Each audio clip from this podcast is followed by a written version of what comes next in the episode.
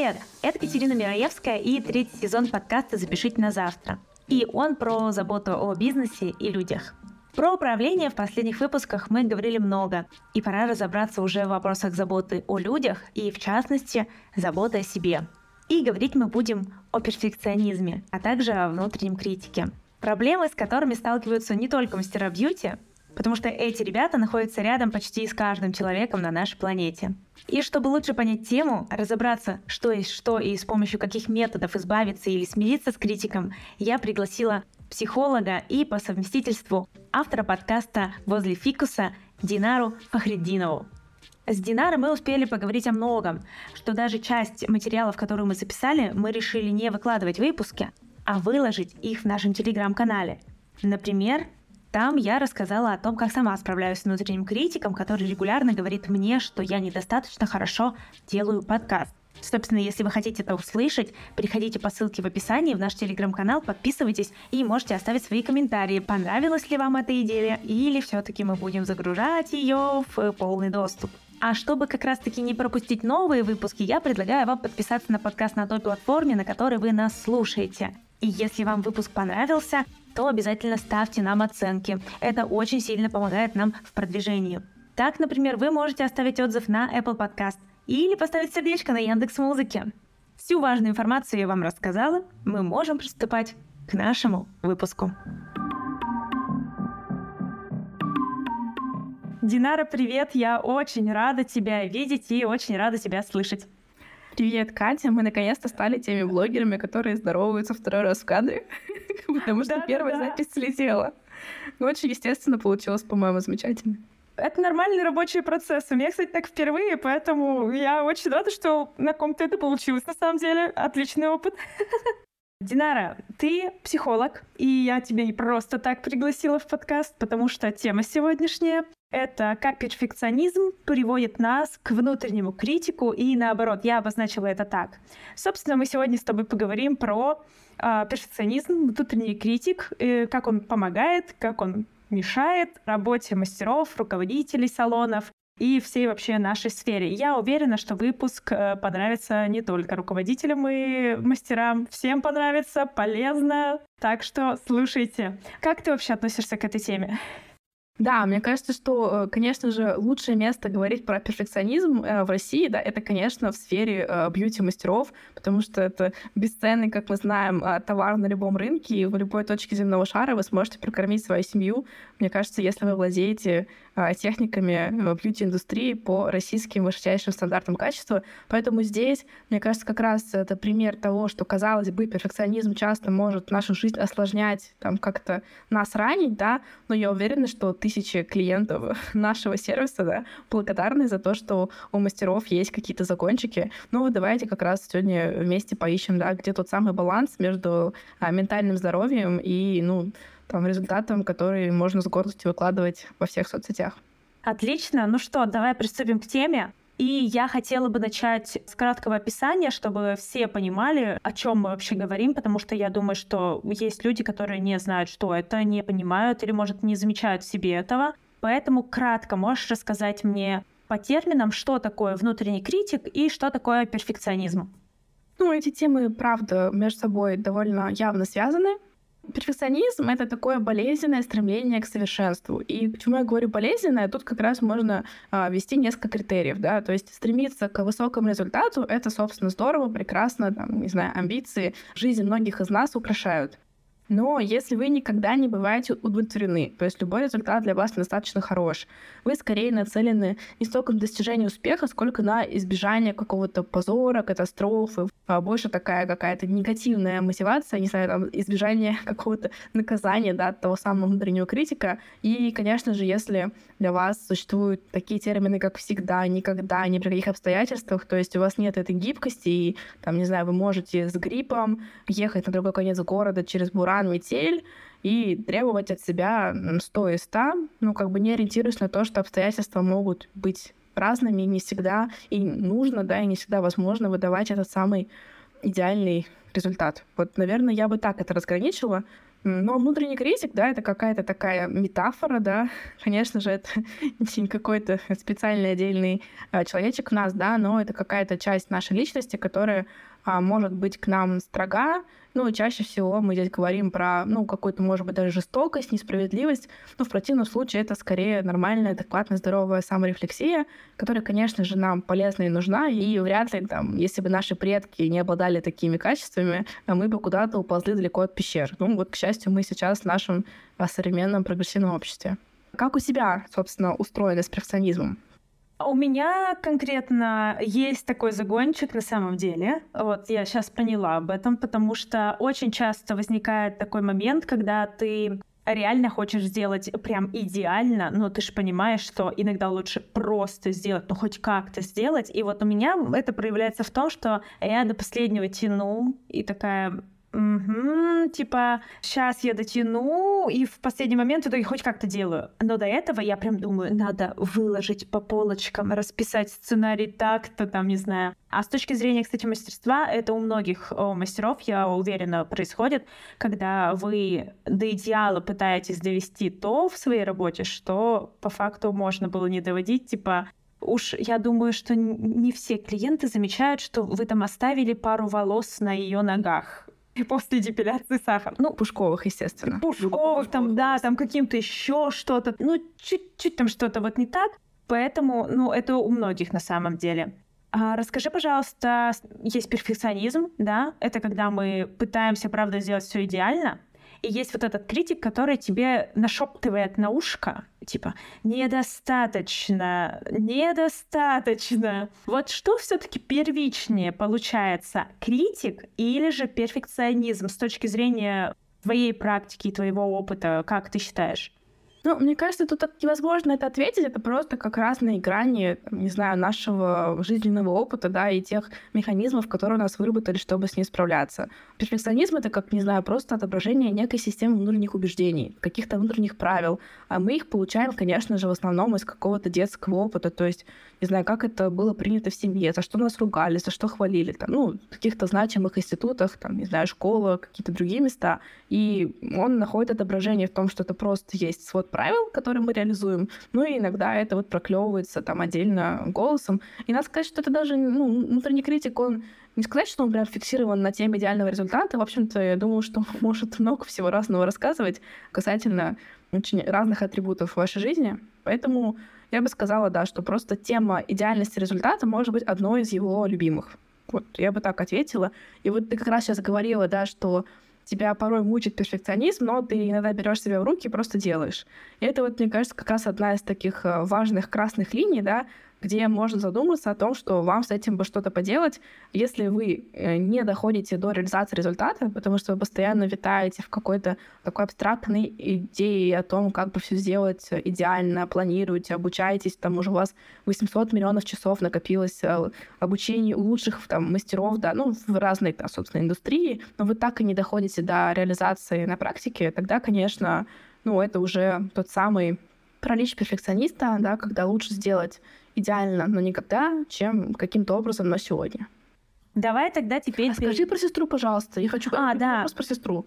Насчет сестры, да, кстати, вообще на самом деле эту тему изначально подняла она, когда в коллективе я задала вопрос. Говорю, девочки, будет выпуск с психологом. Какие вас темы волнуют? И вот одна из первых э, в коллективе, да, в нашем э, руководитель, моя сестра, говорит, перфекционизм, типа, как с ним бороться? Потому что она, как человек воспитанный, ну, у нас так было принято, да, что, ну, не то, что идеально, как бы, да, но правда, все должно быть правильно, по правилам и вообще хорошо, и очень сильно это, знаешь, заточено, например, на таком аспекте, как уборка.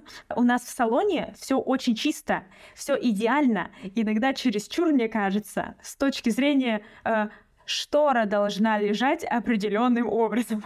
И с точки зрения работы в коллективе это действительно тоже отражается. Для нее важно, чтобы все работали хорошо, что коллектив должен быть вот таким-то, например. Все должны работать по правилам.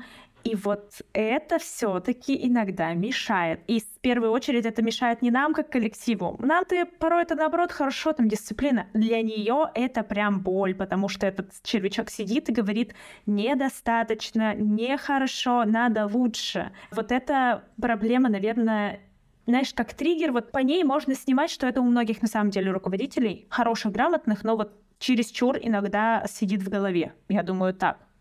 Ну вот, знаешь, да, интересно, что как будто есть таких, правда, три оптики, да, как с этим перфекционизмом вам, сотрудникам, да, как это влияет на качество для потребителя, ну, ПТЦВ, скорее всего, влияет позитивно. И там, соответственно, как это сказывается там на ментальном здоровье непосредственно руководителя. Вот как будто есть три разных этих оптики, и смотря, ну, из интересов кого мы здесь исходим, наверное, будут, соответственно, разные воззрения, Здесь, знаешь, мне кажется, это вот такая история, если быть честными, да, что любят же вот э, всякие люди, которые достигли какого-то условного Олимпа, всем рассказать, что, оказывается, не надо выгорать, не нужно быть к себе требовательными, и вообще, пожалуйста, всем вокруг расслабьтесь и будьте в потоке в течение, там, да. Но по факту ну, они же, скорее всего, пришли в эту точку благодаря каким-то своим личностным особенностям, возможно, желанию кому-то что-то доказать, всяким достигаторским ноткам, как раз-таки способности упорото работать, не погладая рук, да. И, конечно, нам всем хочется верить, что, ну, я тоже в это верю. Почему бы не верить, что можно как-то там условно в легкости, ну, хотя бы не в знаешь, там, разрывании себя на тысячи кусочков, приходить к какому-то хорошему, приятному результату, но я думаю, в этом большая доля лукавства. И, наверное, если мы говорим про, ну, как знаешь, тоже там олимпийские чемпионы, конечно же, там все наши здоровые психологические критерии идут нахер. Там люди выжимают из себя последние капли и соки, и там точно у всех типа нездоровые убеждения, крайние черно-белое мышление, либо победила, либо я ничтожество и так далее. Но вот иногда, наверное, большие цели требуют каких-то таких вещей. Возможно, когда ты уже достиг вершин, там уже есть время как-то пересмотреть свои взгляды, но по-любому это приятнее делать уже как бы с хорошим видом на конкурентов, которые далеко позади. Если быть честным, я бы сказала так, но тут тоже не хочется прям, знаешь, делать выбор или-или, но есть какое-то понятие там вашего личного комфорта, качества жизни и больших результатов. Ну и здесь понятно, что у всех какой-то разный психотип, и каждый ползунок между этими двумя характеристиками, наверное, поставит э, в индивидуальную точку. Да-да-да-да-да, это сто процентов. И вот насчет того, что ты говоришь, когда ты прошел какой-то путь, и ты понимаешь, что да, я могу теперь с этим работать. Вот мы, как организация Салон, прошли очень большой долгий путь, и она, как руководитель, прошла долгий путь. И мне кажется, не было бы этого пути и этого результата нынешнего без вот этого пунктика, с одной стороны, сидящего в голове и не очень приятного, с другой стороны, ну, полезного, правда, это уж сто процентов.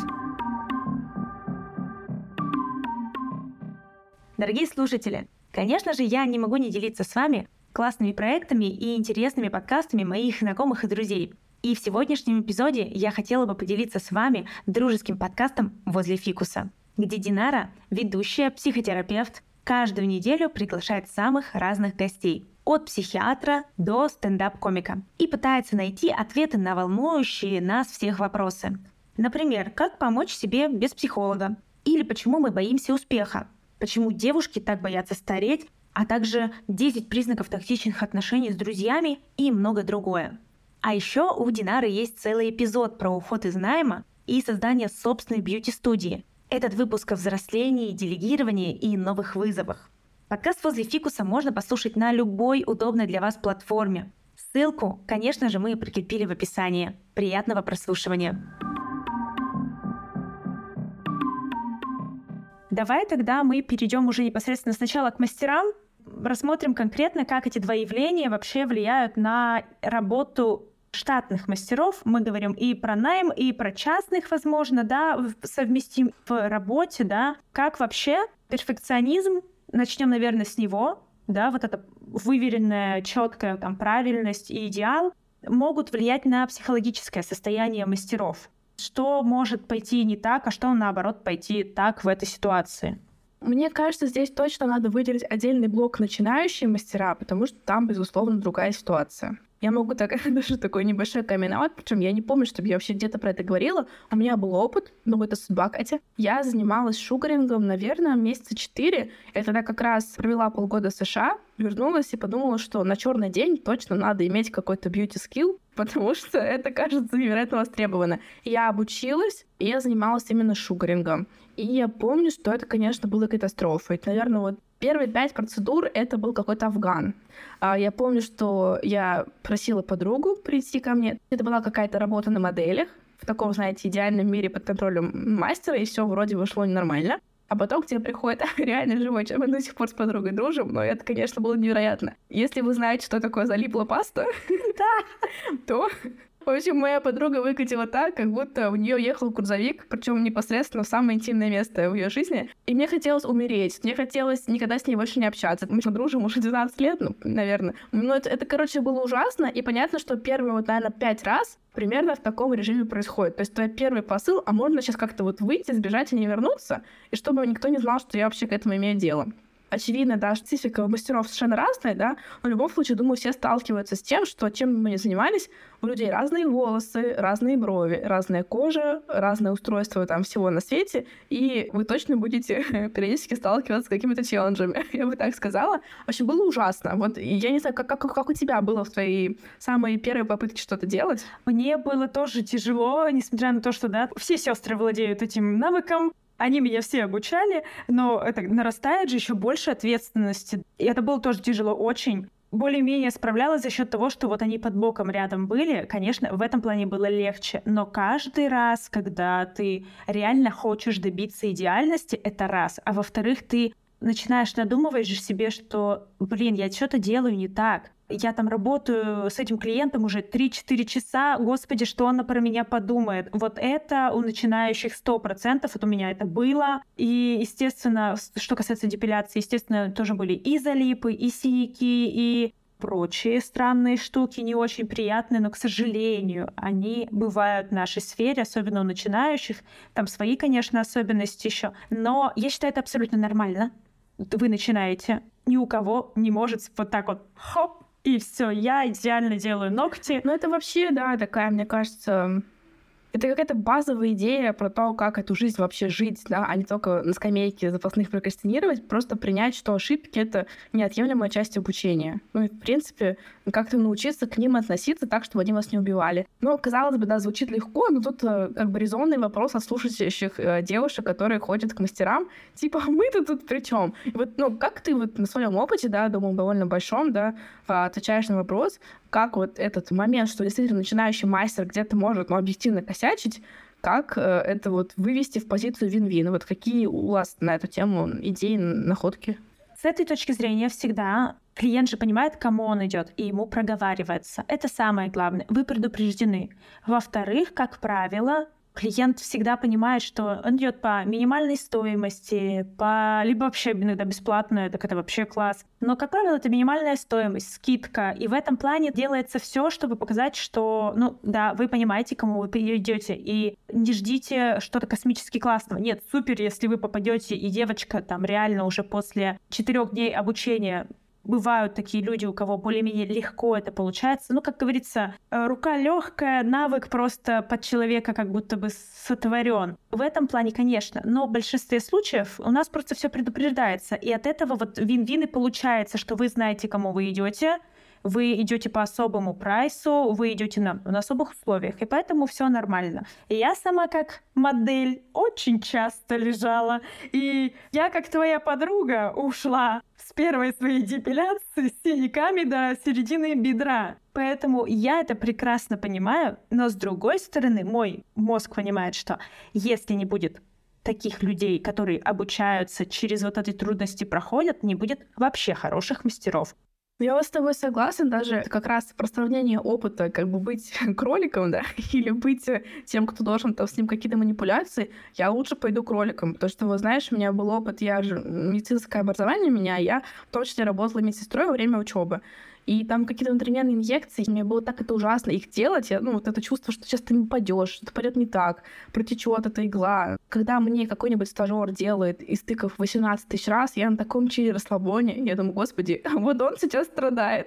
а у меня просто синячки, а у него там просто вьетнамская какая-то история внутри происходит, и в этом смысле я даже как-то попала к какому-то стоматологу, там была, видимо, какая-то тоже начинающая девушка, она вот буквально как-то мне под какой-то загнала практически просто кусок дерева. Я истекала кровью, когда фонтанирующей. Это было очень неприятно, но я сидела и думала, ей точно хуже, чем мне. Я же вижу, как у нее трясутся руки. В смысле какое-то сострадание, да, к начинающим мастерам. Ну, например, мне лично точно очень знакомо. Но я с тобой согласна, как раз вот точно надо это оговаривать. То есть, типа, не надо выкладывать чужие работы и завышать ожидания. Это точно не приведет ни к чему хорошему абсолютно. Вот тоже мне кажется, что немаловажно, даже если что-то пойдет не так, все-таки постарайтесь типа не упасть в обморок, как бы думайте про то, что вам сейчас важно еще и своим якобы понимающим видом немножко поддержать клиента, да, потому что если вы сейчас устроите истерику, ну это прям совсем не прикольно. Да, да, да, да, да, это точно. Ну, утешаться тем, что вы не оперирующий хирург, я думаю, всегда тоже помогает. Мы проговорили уже про новичков. Это такой хороший пласт, да, и тут действительно ты все правильно сказала. Просто нужно принять, что не все с первого раза получается. Что касается постоянных мастеров, их перфекционизма, доделать идеально, сделать идеальную форму, там чисто снять и все прочее, насколько сильно это может реально повлиять на психологическое состояние человека? Здесь, наверное, тоже могут быть разные варианты. А, но, наверное, все-таки сказала бы, да, что вот какой-то клиентский опыт. Но все-таки мастера, которые делают супер тщательно, будем честны, они передаются из рук в руки. И вот, как ты говоришь, никому не нужно там, чтобы было без единого волоска. Но если женщина вышла без единого волоска, она точно всем расскажет про то, что здесь случилось такое чудо. Потому что какой-то обратный вариант, как бы он, конечно, гораздо более разочаровательный не знаю, у меня вот тоже одна моя одногруппница занималась шугарингом, и она славилась тем, что она бежала с пинцетом за человеком, он от нее уже отбивался э, всячески, но она хотела уже просто вот то, чтобы там было как будто земля выжженная. Но э, тут, конечно, легкие нотки садизма, возможно. Но, с другой стороны, кто идет в эпиляцию без ноток садизма? Ну, будем реалистами. Здесь, мне кажется, как бы первое, что приходит в голову, это время, да, то есть понятно, что если перфекционизм выкручен на максималку, это просто может влиять на время. А это для нас, наверное, важный критерий бизнеса, там, если вы работаете сами на себя, или кто-то другой оплачивает, скорее всего, какие-то KPI точно заложены, что должны ложиться в определенное время, и я даже слушала вот недавно, что есть какая-то в России сделали как франшизу экспресс-маникюра. Там какая-то идея, что как в азиатских салонах его делают как-то по кругу, каждый какой-то свой маленький кусочек, и там идея такая, что это не то чтобы сильно качественно, но это очень быстро, и человек может прийти записаться в любое время. Ну, это тоже какое-то решение вот этого соотношения перфекционизма и времени, просто кому-то это больше подойдет. И здесь, я думаю, тоже вот это такая гибкая структура, чтобы с ума не сойти, просто какие-то ставить реалистичные цели, да, то есть я не думаю, что там цели опытного мастера будут релевантны начинающему мастеру, о чем бы мы ни говорили. Временные какие-то показатели или еще какие-то, ну, не очень, честно говоря, прям разбираюсь, но при прочих равных. Вот, ну и ставить эти цели постепенно, степ-by-степс, вот как бы так себе эту линеечку, лесенку выстраивать и по ней двигаться, тогда, мне кажется, как-то можно сохранять в этом смысле какой-то контакт с реальностью, ну, наверное, сверяться там с клиентом, если есть клиент, а если есть какое-то сообщество, да, вокруг, ну, если это какая-то компания, выдающая сервис, можно, наверное, сверяться с какими-то внутренними критериями, в общем, в этом как-то ориентироваться любой сфере мы знаем, что есть люди, которые тяготеют к постоянному обучению, они всегда будут интересоваться, что бы ни происходило, они будут держать руку на пульсе, а есть те, кто, в принципе, довольно быстро складывает лапки и, в общем-то, вполне удовлетворен тем, что делает что-то на достаточном уровне и не тянется к какому-то суперразвитию. Тут, я думаю, в общем-то, это может даже не фатально, но это, наверное, тоже будет одно из проявлений. Давай теперь тогда про критика. Потому что если с перфекционизмом мы понимаем, что эта история такая чисто я сам собой в большей степени, то с критиком тут играет другая роль. А мы начинаем смотреть на своих коллег, мы начинаем смотреть на другие там салоны. И вот мастера есть такое, да, что я начинаю заглядывать и думать, что вот там трава зеленее, та девочка работает быстрее, качественнее, и вообще она столько техник знает, а я я все делаю плохо. Честно, сталкивалась я с таким сто процентов, помню, на первых порах. А с подкастами? А с подкастами такое бывает? С подкастами, может? С подкастами это вообще тема. Это просто уничтожает нас изнутри. Вот мне кажется, это вообще важно. На самом деле, да, ну, потому что это серьезно. Если мы смотрим на мастеров, то тут именно вот в ключе э, мы реально подсматриваем, да, с точки зрения любой другой деятельности. Собственно, я сама месяц назад лежала на кровати и говорила, я что не могу, я никто, они все успешные, и все вот в этом роде я понимаю, насколько это сильно выбивает из себя. Тут, наверное, пойдем с точки зрения, как вообще себя можно собрать в этот период и что-то с этим сделать. Мне вообще эта тема кажется очень важной, она лично мне близка, говорить про то, как на нас влияет сравнение с другими. Потому что, с одной стороны, мы все знаем, идите, изучите рынок, там, вдохновитесь, изучите конкурентов, но я думаю, с этим нужно быть невероятно осторожными, особенно если вы там в какой-то мере творец, ну, в любом смысле этого слова, вы хрупкий, у вас очень такой э, легко сбить э, с толку и вызвать э, состояние лежания под батареей, да, и знания. Поэтому, мне кажется, надо быть бережным к себе и учитывать свои особенности. Есть, правда, люди, которые, мне кажется, зажигаются, у них такая появляется здоровая злость, они хотят всем все доказать, может, выписывают на бумажку удачные идеи конкурентов, идут еще их в три раза лучше реализуют. Великолепно. Но довольно много людей попадают в стадию все места заняты, все уже рассказано, все сделано, все не имеет смысла, я никогда такого не достигну. И, конечно, расстраиваются с теми, кто как минимум 18 лет в индустрии. Ну, с кем же, как говорится, еще сравниваться? Тут, я думаю, надо прям какую-то писать себе памятку технику безопасности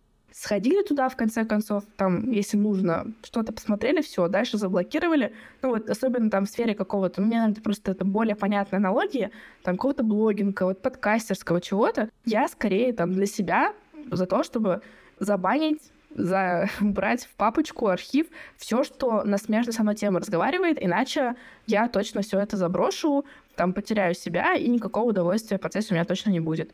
Ну, я не знаю, как у тебя это работает. Я, например, очень аккуратна с подкастами. Даже иногда вот я там, ну, сейчас я занимаюсь Инстаграмом, то есть как бы я его скорее пытаюсь как-то развивать для подкаста, и я подписалась на других подкастеров, но это, это просто ужасно, потому что я еще подписалась, естественно, всяких там лидеров индустрии, продюсеров э, продюсирования в области подкастинга, и мне каждый раз кажется, что просто все тлен, надо завязывать, вообще ставить на себе крест и, значит, идти обратно в поликлинику работать. Но если немножко как бы успокоиться, то, конечно же, мы все понимаем, как работают социальные сети, и вообще, как мы порой искаженно воспринимаем реальность. Ну вот, наверное, здесь как-то это учитывать. И я понимаю, что это иногда нужно бывает для работы. Ну, то есть понятно, что там, если ты SMM-специалист, тебе точно нужно идти делать анализ конкурентов, там, какой-то писать маркетинговые планы, без этого никуда. Мне кажется, здесь, наверное, неплохо кому-то это делегировать. Если вы там какой-то уязвимый, занимаетесь чем-то таким творческим, постарайтесь это кому-то отдать, чтобы это вас не вынесло, а другой человек вам уже какие-то выкладки идей ну, принес, а вы могли их тихонечко реализовывать. С этим быть очень бережным, я думаю. И точно какой-то процент времени этому отдавать фиксированный. А если мы рассматриваем с точки зрения непосредственно, да, вот мастер, он работает, он особо не наблюдает за другими салонами, другими мастерами, он работает в коллективе, например, наемный мастер. И часто ли может возникать вообще вот этот критик с точки зрения, когда к нему приходит обратная связь, насколько сильно может в нас вспыхнуть вот эта вот вещь, когда, например, пришел негативный отзыв. Пусть он будет не сильно негативный, он там может быть просто типа, ну там, не знаю, покрытие немножко подтекло, волосок там не убрала. Но в этот же момент человек начинает запихивать себе это в голову. С точки зрения работы с клиентами, насколько можно тоже преодолевать это в себе и быстро тушить этот пожар, я бы так, наверное, спросила тебя. Тут какая-то история про вот эту так называемую стабильную, нестабильную самооценку. В принципе, если вас там любая похвала, да, возносит на вершину мира, а критика вас, наоборот, не свергает в пропасть, ну, так жить точно не очень легко. Поэтому, наверное, иметь какую-то такую, ну, более-менее устойчивую картину себя, понимать, что там у вас есть вещи, на которые вы можете опираться. Здесь, мне кажется, вот я как, ну, как психолог, да, у меня был опыт начинающего психолога, и это действительно тоже такое место, где очень мало KPI, вы даже не можете сказать, вот они ногти, вот они у вас есть, и они красивые, да. Это очень такое эфемерное пространство, где сложно оценить. И там часто очень много страдают а, молодые специалисты. И здесь прямо в какой-то момент я себе там какой-то сделала чек-лист, ну как бы на что я могу опереться, где я знаю, что я там сделала все, что могла я думаю, мы тоже, любой человек может в своей сфере это придумать. А, выписать обучение, которое вы проходили, количество часов, которые вы практиковали, сколько вы вложили там в SMM, это же тоже часть, наверное, вашей работы во многом. Напишите себе, что я всегда приношу красивую печеньку. это тоже часть вашего сервиса, потому что, ну, ходить на маникюр в 23 году, да, без печеньки и кофе, это, конечно, сейчас оскорбление чувств верующих, мне кажется. Ну и, соответственно, вот какие-то такие вещи, там, не знаю, я все обработала, я там владею техниками, я всегда все по санпину там очищаю и так далее. Я знаю, что если приходит какая-то негативная обратная связь, там я могу ну, написать невежливый ответ. Ну, короче, какой-то вот такой себе подстелить, да, и, ну, собирайте позитивные отзывы тоже куда-то, то есть чтобы вы могли немножко напомнить себе, что, конечно, да, мы, как всегда, э, хейтерские комментарии у нас вызывают гораздо больше чувств и набирают все наше внимание, но как напоминать себе, да, ну и в конце концов, да, понимать, что все мы можем ошибаться, первые там полчаса, час, лучше просто себя всячески утешить, запросить поддержку, а потом, когда немножко вы остынете, ну, можно уже подумать, может быть, что-то есть резонное, и какие-то можно сделать, там, условно, выводы, помогающие на будущее. Но первое время, мне кажется, просто экстренная помощь внутреннему ребенку, заливать его плюшечками, а потом уже можно будет разбираться. Как-то так, наверное, я бы сказала. Спасибо большое. Очень развернуто, прям в точку, я считаю, то, что нужно. Я бы, наверное, немножко свой совет дала с точки зрения, если вы работаете в коллективе, помощь вам ваши же коллеги. Если у вас в коллективе все налажено и все работает, руководитель всегда будет на вашей стороне, несмотря на то, что даже если клиент прав, руководитель сделает так, чтобы поддержать вас в этот момент и вывести вас на новый уровень, да, если ну, был косяк, ваш руководитель сделает так, чтобы больше вы этих косяков не делали. Мне кажется, такая э, картинка, да, руководитель курильщика и руководитель здорового да, человека. Да-да-да. Ну, это я согласна, это, наверное, важный критерий адекватного руководителя, который в ситуации кризиса, да, как бы скорее за своих, и уж точно публично он будет стоять за своих. Там, что будет за дверями, это уже, наверное, другой вопрос. Ну, надеюсь, что тоже все как бы в рамках все таки адекватной коммуникации. Вот, но мне кажется, это правда супер важно. Ну, хотя бы удар на себя принимать руководитель, мне кажется, точно должен. В конце концов, он для этого как бы и несет свои какие-то а, более высокие риски. Ну и, соответственно, более высокие преференции тоже. Вот смотри, мы с тобой проговорили про штатных мастеров в найме частный, будем так это говорить, люди, которые прям работают на месте с клиентами, с коллегами.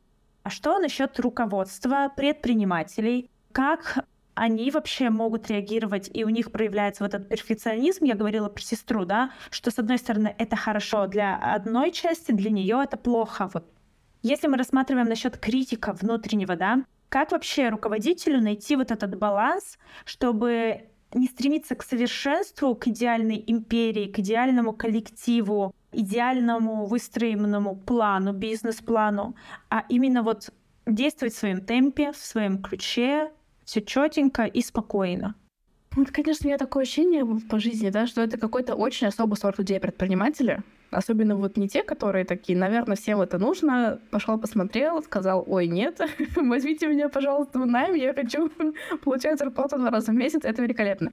Честно, сложно сказать, наверное, ну, вот какие-то простейшие там маркеры, да, хотя бы не улететь в выгорание, как-то сверяться, да, хоть какой-то себе отдых э, придумать, но хотя, с другой стороны, вот честно, я не так много, может быть, знаю людей из этой индустрии, но кажется, что первые там 2-3 года а выходных все-таки лучше забыть. Ну, иначе как бы можно вернуться в найм и там жить другой жизнью. То есть, наверное, все равно вот это какая-то волшебная сказка, насколько она реалистична, я не знаю. Ну, стараться как бы совсем уж с ума не сходить, да, там, хотя бы спать есть, да, и хоть где-то оставлять себе отдых. Вот мы когда обсуждали твою сестру замечательную, да, мы сказали про три аспекта. Это как ей с этим, как с этим коллективу, как с этим а, клиентом. Мы забыли четвертый важный пункт, как с этим ее близким. Да, кстати. Мне кажется, такая вещь, которая часто остается за кадром. Это еще одна большая история. Если мы говорим о перфекционизме, это влияет не только же на рабочую сферу, естественно, это на личную сферу влияет и очень серьезно влияет. Как руководителю настроить вот эту фишку? Или, возможно, проще нанимать тогда людей, помимо психотерапии, кого-то в штат, который будет немножечко и тебя балансировать, и коллектив балансировать. Может быть так? Вот знаешь, честно, я тут тебе ну, скажу сразу, у меня нет никакого на это четкого ответа. Это вообще такая большая тема. Я вот даже залипаю на Ютубе периодически на так называемые бизнес-разборы, потому что это какой-то отдельный параллельный мир. И мне кажется, что там, ну, правда, какие-то немножко другие законы, ну, я не настолько, да, утрирую, но действительно, видимо, какие-то большие цели, которые есть у людей, их большие амбиции, их иногда там, да, дают им силы делать какие-то вещи, которые другие люди, правда, не стали бы делать. И вот это, наверное, а, активно продаваемая история, да, проделать в легкости, вот это вот x10, x миллион, не вставая с кровати, медитации, конечно же, лежа, и вот эта вся штука. Мне кажется, это большое лукавство, попытка, правда, продать людям, ну, то, что им в их влажных фантазиях так хотелось бы. Но, к сожалению, мне кажется, до той поры, пока вы придете к вот этому work-life balance, вам, скорее всего, придется накопить очень много разных ресурсов, и, вероятно, ну, отчасти взять их в кредит у самого себя. Тут, не знаю, может быть, я как-то настроена пессимистично, да, и, ну, я надеюсь, что есть люди с другим опытом. Но вот здесь, я думаю, такая двоякая история. А как вот ты сама думаешь? Опять же, ты же, видимо, наблюдала все это очень близко с, с позиции типа всех четырех перечисленных групп. С одной стороны, все это прекрасно, когда человек умеет, э, у него есть этот перфекционизм, да, перфекта составление всех планов, отчетов, четко, классно, супер. А с другой стороны, это очень сильно влияет на коллектив как раз-таки. Если говорить с точки зрения руководителей, здесь все-таки человек как будто бы должен научиться и делегировать, потому что без этого все может пойти просто в тартарары. Знаешь, тоже, мне кажется, ты как подкастер, да, наверное, же тоже сталкивалась с какими-то видами делегирования, да? И вот мне кажется, это такое огромная шкатулка с пятью днами, да, потому что вы такие, о, делегирование, я просто, мне будет достаточно денег, я как-то делегируюсь, а потом выясняется, что делегировать нужно немножко разбираться в предмете, куда делегируешь, иначе ты не поймешь даже, кого выбрать. Выбрать человека, выстроить с ним коммуникацию, не стать с ним лучшими подружками, и проверять работу, понимать, какие KPI ставить. И выясняется, что чтобы кому-то что-то делегировать, тебе все равно нужно освоить пять дисциплин. И в этот момент, конечно, хочется выйти э, на стену, потому что вообще-то ты планировал экономить время и силы, но в долгосрочной перспективе это, конечно, все равно э, здорово и классно. Но тяжелая история, то это, мне кажется, точно не так на здорово, как э, кажется. Мне кажется, клиент делегировать — это прикольно, это супер. Но вот условно найти себе маркетолога, как бы это уже совсем другая история. Да-да-да-да-да. Как вообще можно научиться доверять своим знаниям и своему опыту, хотя тебе вроде бы перфекционизм твой, и вот внутренний критик, он тебе ни шагу не дает сделать. Что можно посоветовать в этой ситуации, наверное? Ну, это звучит, да, как такое, как быть синдромом самозванца. Ну, вероятно, правда, стараться собирать какие-то реальные подтверждения ваших компетенций. В принципе, можно любому человеку там сесть, выписать, в чем он объективно молодец, желательно прямо с пруфами, с доказательствами, не знаю, там, с дипломами, отзывами, и где-то себе повесить на холодильник. Иногда там в тяжелые моменты к нему возвращаться. Вот, наверное, таким образом. Как ни странно, мне кажется, оно накапливает опыт. Там, если у вас синдром самозванца, потому что вы что-то делаете три дня, ну, может, это не синдром самозванца, а вполне адекватное, нормальное восприятие своих на сегодня ограниченных как бы компетенций. Развивать их по мере возможности. Наверное, вот как-то так, да. Ну и совсем уж понимать, что что-то вы уже умеете. Ну, есть какая-то такая реалистичная картинка там. Я умею А, Б, С, мне сейчас в перспективе интересно освоить Д, на это я даже не замахиваюсь. Это я сразу постараюсь отдать узкоспециализированному другому человеку. Наверное, более-менее реалистичная оценка. И вот опираться на нее, что ли. Как бы не проваливаться ни в то, что я все на свете могу, ни в то, что там я совсем ни на что не способен. Я еще тоже, наверное, хотела так, ну, немножко про внутреннюю критику, как вообще, так, если, что вообще с ним можно делать. Ну, наверное, самое такое интересное — это задаться вопросом, откуда у меня он такой взялся, вот, и где-то, может быть, даже как-то его немножко визуализировать. Это вообще что за голос там? Он скорее там мужской или женский? Вообще, чем он голос напоминает? Ну и, конечно, это, как правило, какая-то значимая фигура из детства. Возможно, он прямо говорит фразами ваших родителей. И это, конечно, мало приятно, естественно, да, но пока мы все эти проводим исследования, да, мы как будто с этой фигурой немножко разделяемся. Очень важно, когда вот этот голос звучит в голове, не думать, что это просто адекватная оценка происходящего, просто вы констатируете факт. Нет, это скорее понимать, о, у меня началась фаза, радиостанции Загон FM, вот все дела, кастинг мне накидывают. И просто как-то это вот хотя бы отделить, поставить точку. Началось. И тогда уже немножко проще, ну, отойти в сторону, посмотреть на происходящее и подумать, настолько как бы это объективно, то, что сейчас звучит, или это скорее не совсем. И другой, мне кажется, важный фактор, помимо того, насколько это справедливо, есть еще такой момент, помогает ли вам это. Действительно ли вам становится там легче собраться, быть продуктивнее, эффективнее, совершенствоваться, когда вы себя размазали там типа об стеночку? Или может быть там какое-то самосострадание, самоподдержка из серии, ну капец, конечно, обидно, что мы сейчас облажались, но в целом это со всеми бывает, давай мы лучше сейчас направим типа энергию в русло отдохнем, а завтра будем выяснять, какие есть другие решения проблемы и вообще с кем можно проконсультироваться, что можно подтянуть. Ну, знаешь, такие, конечно, есть такие прям упорты от арт-практики. Рисовать вашего внутреннего критика или придумывать ему какие-то особые имена, но это уже э, по, по мере вашей mm-hmm. фантазии. Тут я хотела перейти немножечко к рубрике «Вопросы от наших слушателей». В Телеграм-канале я попросила задать вопросы для тебя по нашей теме, по перфекционизму, и мне вот очень понравился один вопрос. Там, конечно, немного задали, но вот этот прям точно попадает под э, мастерство в бьюти, потому что, как правило, большинство людей это работа руками, да, происходит. И вопрос, который задал человек, я знаю сферу деятельности этого человека, это человек, работающий тоже руками. Вопрос такой будет. Перфекционизм мне помогает в работе с точки зрения качества, но мешает с точки зрения времени и трудозатрат. Как нащупать золотую середину и остановиться вовремя? Ну, вы знаете, он такой интересный, да, это, мне кажется, можно смотреть на него вот с такой позиции какой-то суровой бизнес-аналитики. Скорее всего, там прямо можно развести таблички в Excel и выяснить, да, что из этого будет эффективнее с точки зрения возвращаемости клиентов, сарафанного радио, потраченного времени, аренды студии, там, всего чего угодно на свете. А здесь, наверное, конечно, нужен другой эксперт. Ну, если этот человек принимает решение сам, да, это не какие-то выставленные KPI, я думаю, какое-то давать себе там окно приемлемого качества. Условно взять линейку от 0 до 100%, где 100 — это, я не знаю, какие-то идеальные ногти, которые носятся полтора года, как бы, и их дизайн выставляется в музее MoMA. И, например, когда это вообще что-то ужасное, и человек там лечит какие-то серьезные заболевания 8 лет. И попытаться на этой шкале определить точки, критерии, которые для вас достаточно хороши, и какое-то, ну, видимо, стать окно, да, условно, от 78% там, до 85% достаточно хорошо, чтобы я мог это отправить в продакшн и а, не сгорать со стыда. Примерно в таком ключе. Это как на экзаменах. Э, мы готовимся в университете. Если бы нам предложили каждый раз еще один лишний день, скорее всего, мы бы радостно выдохнули и хотели бы сделать это еще лучше. Если бы нам предлагали час, мы бы вообще без сомнения даже прям учили, потому что это такой хороший тонус, что сложно отойти от э, учебника. Но по факту, скорее всего, наших знаний вполне достаточно. С одной стороны, с другой стороны, идеал все равно недостижим у нас всегда будет понимание, что, наверное, можно было бы сделать лучше. Ну и здесь, наверное, можно, мне кажется, какое-то анкетирование проводить у клиентов. Где для них находится эта граница идеального качества, которая для них вообще востребована, да, потому что ну и понятно, что мы можем идти на разную целевую аудиторию, предлагать какие-то разные плюшки, бенефиты, потому что понятно, что люди реально выбирают.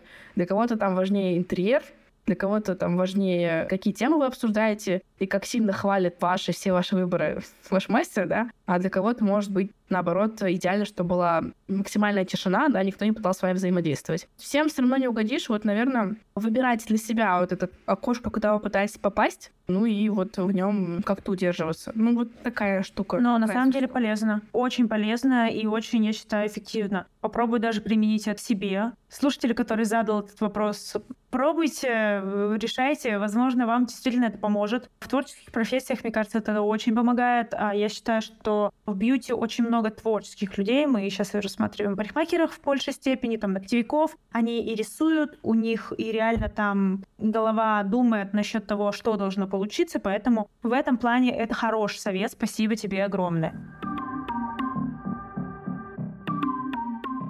Я бы хотела попросить тебя дать совет Пусть это будет короткий совет. Что ты можешь посоветовать, сказать мастерам, руководителям, предпринимателям а, в плане того, чтобы сбалансировать себя в этом стремлении к идеалу, да, к перфекционизму, и при этом рядом стоящего критика, как это все сбалансировать, прийти в норму и работать в свое удовольствие быстро, эффективно, классно? Обязательно делайте, делайте первый шаг, не бойтесь совершать ошибки, там уже докрутите потому что в своих э, иллюзиях находиться можно вечность, а когда вы получаете реально обратную связь и даже реальные факапы, у вас такая просыпается обучаемость невероятная. Вы начинаете впитывать как губка всю актуальную информацию. Поэтому, мне кажется, а, начинать вот это длить э, тесто жизни на сковородку а, нужно, ну, по возможности, как можно раньше. Ну, естественно, там не прямо без образования, да, то есть вы прошли свои курсы, не откладывайте на 10 лет, начинайте пробовать делать, а там уже досовершенствуйте до необходимого. Спасибо тебе большое. Я была очень рада поболтать. Мне понравилось. Это очень информативно и интересно получилось. Я думаю, что многим будет полезно послушать. Мастерам тем более, руководителям тем более. И всем, кто страдает этим, может, кто-то в себе найдет это и поймет, что, блин, надо, может быть, что-то немножечко в себе сбалансировать, чтобы работать еще больше в кайф. Так что я очень была рада. Спасибо тебе большое.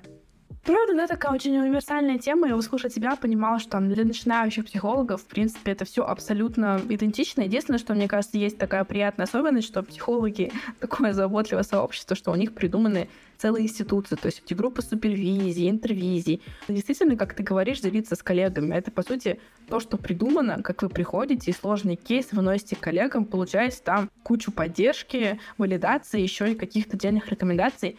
Поэтому, да, в этом смысле какая-то поддержка внутри сообщества, она, мне кажется, всегда хороша. Ну, не зря же мы такие все социальные существа. Как и мы с тобой сейчас, а, два представителя подкастного сообщества. Да.